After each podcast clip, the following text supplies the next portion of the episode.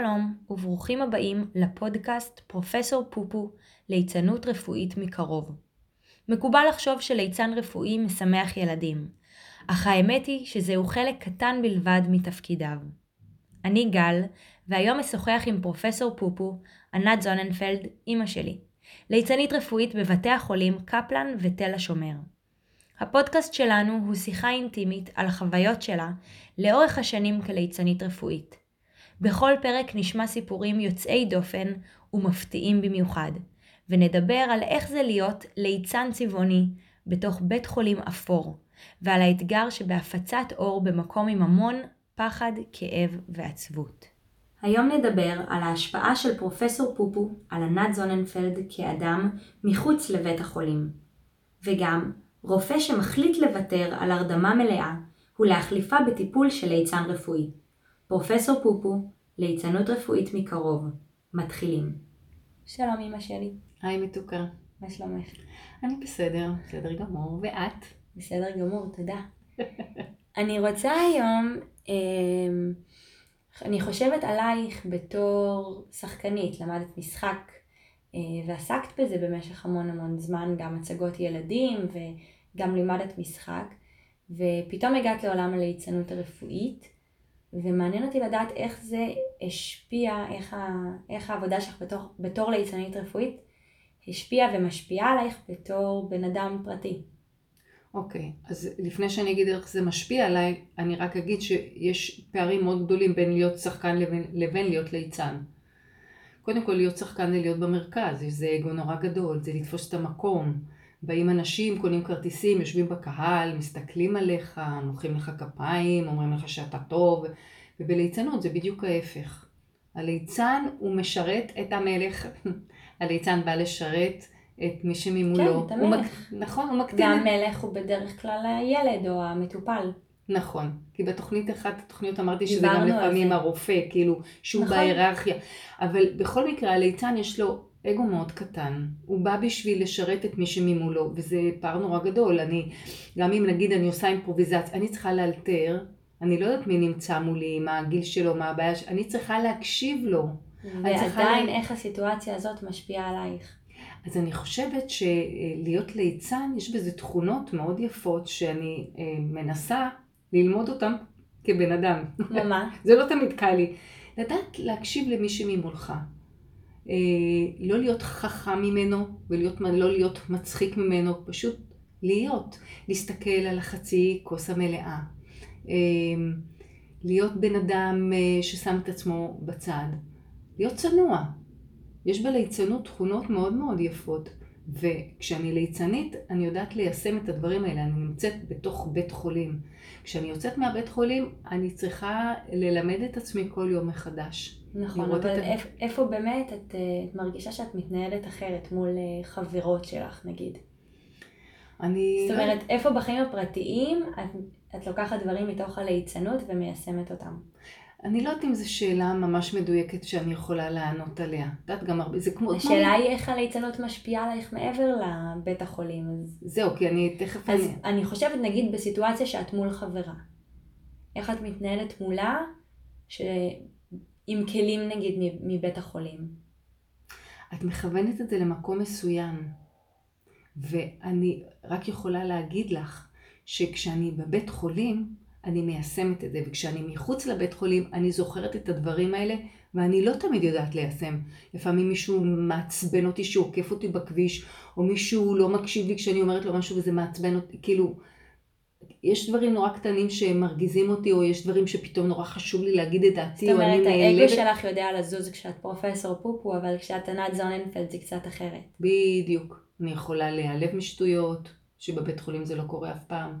אני מנסה אה, לזכור את הדברים האלה וללמד את עצמי מחדש להשתמש בדברים האלה. אני לא תמיד מצליחה. אני יכולה להבין את זה אבל. מבינה? לגמרי. כן? זה כמו שאנחנו גם זוכרים בן אדם. זאת אומרת, אם נגיד יש בן אדם שהתאמן איתי בחדר כושר, ואני אראה אותו בחדר כושר, אני אזהה אותו, אני יודעת מאיפה, אני אראה אותו במקום אחר, אני לא אדע כל כך מאיפה אני מכירה אותו, אולי אני אפילו לא אזהה אותו. זה קצת, יש, יש, לנו, יש לנו קשר מאוד חזק למקום. ועד שאת בבית חולים, את יודעת, את מתנהגת כמו הדמות גם, זה נורא משתלט עלייך הדמות.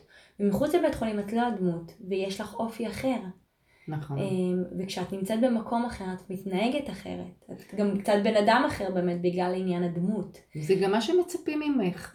נכון. למשל רופא שהוא בא עם חלוק ועם סטטוסקופ, אז הוא רופא, אבל אם את תראי אותו בחיים האזרחיים, אה, יכול להיות שתגידי, מה, זה רופא? הוא נראה לי כל כך כזה משהו אחר לגמרי. את יודעת, גל, שכשאני מורידה את הבגדי אה, ליצנות שלי, שאני מפסיקה להיות פרופסור פופו בבית חולים, אני בחדר, מזה, מחליפה את הבגדים, יוצאת החוצה, לפעמים לא מזהים אותי. אני אומרת, היי, מה העניינים? אומרים לי, אוי, לא זיהינו אותך. נראית אחרת לגמרי, פתאום עם ג'ינס וחולצה ושיער פזור. וזה זה לא רק... אבל זה סך הכל באמת ג'ינס, חולצה, שיער פזור ובלי האף. זה לא. ההבדל לא, המשמעותי. יש לי גם שפת גוף וקול, וכנראה נכון. משהו אחר. אני מאוד מאוד שונה, וזה... אבל זה לא שאי אפשר לזהות אותך, את לא מאוד מאופרת, דיברנו על זה בעבר. הפנים הם אותם פנים. אבל האטיטיוד הוא אחר. נכון. הנוכחות, ההוויה, אני לא יודעת איך לומר את זה, היא שונה לגמרי. ואנשים לא מזהים אותי, ויכול להיות שכשאני ליצנית אני מוציאה ממני תכונות ודרך הסתכלות, שזה מאוד שונה מהחיים שלי. ו- ולכן אני אומרת שאני מנסה לאמץ את זה בחיים היומיומיים, אני לא תמיד מצליחה. את חושבת שאני אימא מגניבה כזאת, שאני ליצנית בבית, או שאני נודניקית? יש לך את הצד השטותניקי, אבל הוא לא מאה אחוז. זאת אומרת, אולי אנשים בבית שחושבים שיש לי אימא שהיא ליצנית, זה אומר שהיא כל הזמן עושה juggling במטבח. זה לא כל כך נכון. אבל um, יש את החלק הזה, פשוט הוא לא החלק השולט והוא לא מאה אחוז, הוא חלק קטן ממך, הוא עבודה שלך. Um, אבל הוא נמצא שם. והוא נוכח, אבל הוא לא כל הזמן. וזה מזכיר לי אגב שאמרת על הקול, שאת משתמשת בקול שונה ואטיטיוד שונה, שאני לפעמים מתקשרת אלייך ביום עבודה, את עונה לי, ואת עונה לי בקול של פופו ואני ישר מבינה. זאת אומרת, יש לנו כזאת שיחה מאוד מאוד מאוד קצרה, שעל התו הראשון אני ככה יודעת שאת עכשיו בעבודה, שאת פרופסור פופו, ואני אומרת לך, טוב, נדבר אחר כך. נכון. אז אני כבר יודעת מאוד מאוד לזהות אותו. זה כמו שאני הולכת לאחות ואני מדברת איתה, אני לא מדברת בתור פופו, אני מורידה את האף כאיזה אקט, כאיזה סמל, אני לא פופו, ואני אומרת, תגידי, לגשת לחדר, לחדר שתיים, את בחדר שלוש, לאן ללכת? ואז כשאני שמה, אני אומרת, טוב, בסדר, אוקיי, אז אני הולכת לטעות. אני רק רוצה להזכיר לך, שאת היית בתיכון והמחנכת ביקשה שאני אבוא לעשות הרצאה בבית ספר על ליצנות רפואית, ואת אמרת, אם את באה, אני לא מגיעה לבית ספר. את זה אני לא זוכרת. אבל אני זוכרת סיפור הפוך שאמרתי לחברים שלי, רוצים לשמוע קטע, אני מתקשרת לאימא שלי בבית חולים, תשמעו איך היא מדברת אליי. זה אני זוכרת.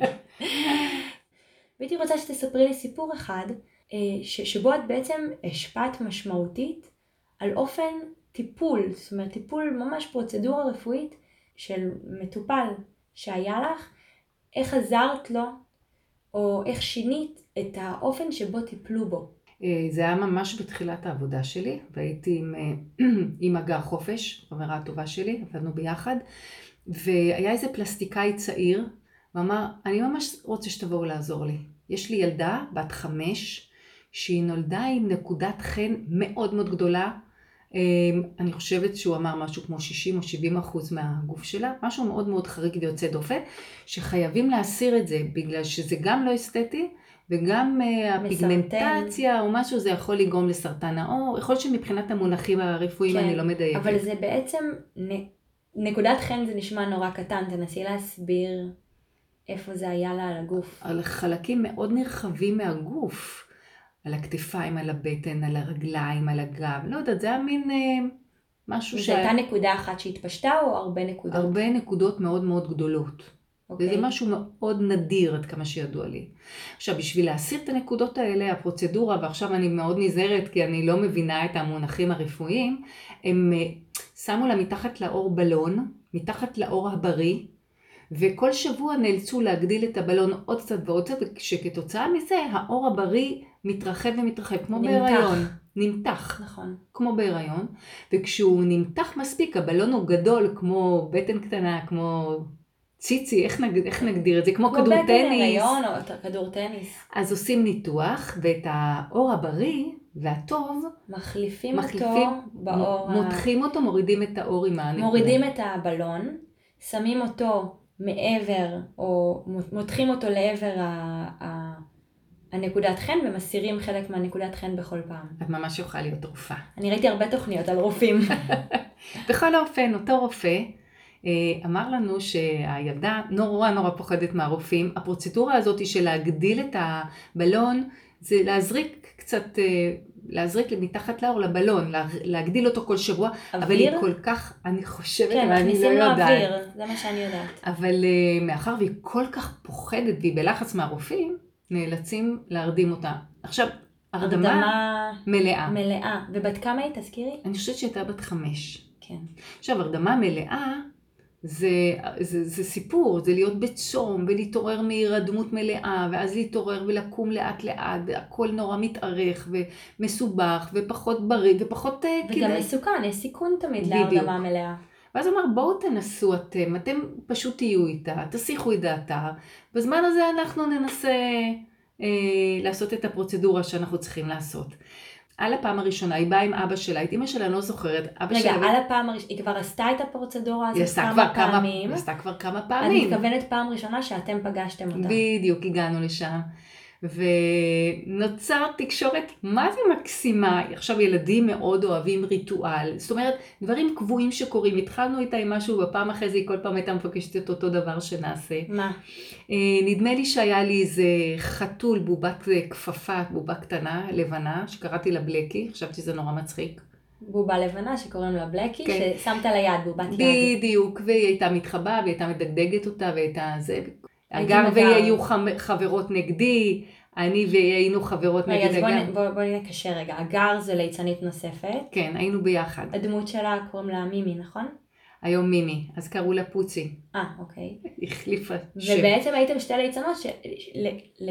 ליצניות, ליצניות, שעבדו יחד, ביחד עם הילדה. בדיוק. היא הסתכלה עלינו וזה, ואחרי איזה רבע שעה היא אומרת, אה, היום בכלל לא עשו לי כלום. ואנחנו כבר יכולים ללכת אבא? ואבא אומר, כן, אפשר ללכת, כאילו, היא אפילו לא שמה לב. היא ממש לא שמה היא לב לא שהרחיבו לב. לה את הבלון, הם מילאו שם עוד אוויר, מתחו יכול- לה את האור. יכול להיות שאני יודעת מה, הרופא אמר, בואי ננגב לך, בואי רק נסתכל, ואולי טיפה כאב, אבל אה, היא כל כך נהנתה להיות איתנו, ודעתה כל כך הוסחה, שזה היה פשוט פעילות של שתי דקות. זה חסך להם את כל ה... את יודעת, תחשבי לפני זה לבוא. אז רגע, לפני שנדבר על זה, אני רוצה עוד אה, להיכנס לתוך הסיפור. אז אמרת שבעצם הייתם עם הבובה של אה, בלקי. כן. היה אה, עוד דברים שעשיתם, דברים שעשיתם. תספרי קצת מה אתם עשיתם באותו זמן.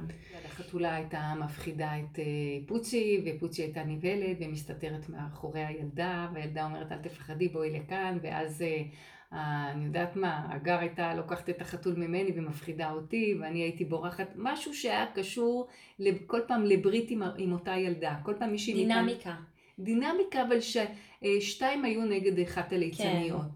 והיא הייתה מתגלגלת מצחוק, ואת יודעת, היו כבר גומרים כבר לעשות את מה שהיו צריכים לעשות, והיינו ממשיכות ביחד לצחוק וזה, וזה היה אה, מאוד נחמד גם, כי זה היה במחלקה של אנשים מבוגרים. הטיפול שם בפלסטיקה נעשה בשביל הילדה, אבל היו שם הרבה אנשים מבוגרים, אז היו כאילו, היינו מאוד חריגות שם. אז היה. חדר עם הרבה מאוד אנשים שכולם לא, היו חלק מזה? בחדר טיפולים היינו רק אנחנו. אוקיי. אה, אני זוכרת איזה עוד דבר היינו עושים איתה. היה לנו איזה מין קקי מפלסטיק כזה. מכירה את זה גם? כן.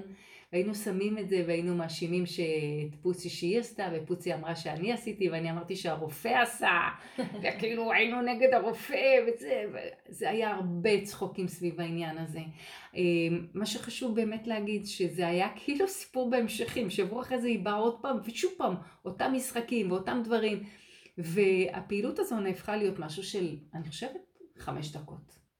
בעצם החלפתם פעילות של הרדמה אה, מלאה בטיפול של חמש דקות שדורש הרבה פחות, אין בו סיכון או שיש בו הרבה הרבה פחות סיכון ואני מנסה אפילו לחשוב כמה זמן, כמה זמן נחסך מהרופאים, כמה מטופלים אחרים היו יכולים להיכנס באותו הזמן שנחסך מהם, כמה, אה, כמה סיכון נחסך מהילדה.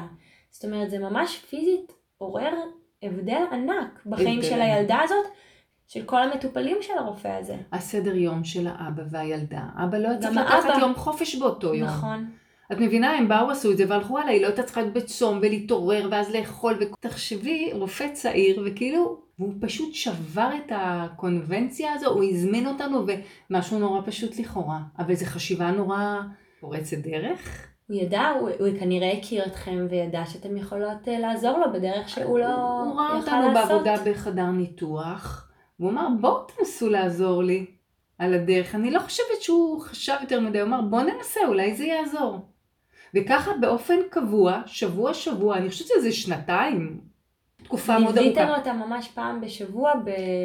פעם באותה בשבוע. פרוצדורה. וכל פעם, אה, את יודעת, אחרי כמה חודשים היו עושים ניתוח. אז היה לנו איזה הפסקה, עשו ניתוח, עד שהעיפו את כל, ה... את כל האור הזה שהיו צריכים להחליף זאת אומרת, אותו. עד שסיימו את כל את הפרוצדורה. כל הטיפול. שזה עניין של כמה שנים היה. נכון, אני חושבת שהילדה הזאת היא צריכה להיות היום בת 22. וואו. מעניין היה לשמוע מהילדה, מה היא זוכרת. זה תראי, גל, זה אנחנו משהו... בטח נדבר על זה ב- בפודקאסט הבא או בהמשך, על זה שבאמת יש ילדים שאת אה, מלווה אותם ככה לאורך זמן, ויש כאלה ש... שאת פוגשת אותם פעם אחת וזהו, וזה באמת מהמקרים שליווית ילדה לאורך זמן מאוד ארוך. אבל נראה לי שמה שבאמת מדהים פה זה איך שההשפעה שלכן, לא רק עליה, על, באמת על, על כל מי שסביבה, על הרופא, על המטופלים, על האבא, אה, על הסיכון הרפואי, זה נראה לי הכי ממחיש בעולם את המחקרים שבאים להראות שליצנות רפואית מאוד מאוד תורמת בבית החולים, שיש גושפנקה לזה שאתם עובדי בית חולים. נכון. כל מילה אמת. אני שמחה שאת מסכימה איתי. את סיכמת את הכל. טוב, אני חושבת שאנחנו יכולים אה, לסיים, אלא אם כן יש לך משהו נוסף אה, לומר. שאני אוהבת אותך. גם אני אוהבת אותך, אמא שלי. מתוקה. ניפגש בתוכנית הבאה. כן. תודה רבה רבה, אמא. בבקשה, ממוש. בפרק הבא נדבר על אבל ועל התמודדות עם המוות בתור ליצן רפואי. תודה רבה לענת זוננפלד ולכם שהאזנתם. להתראות בפרק הבא.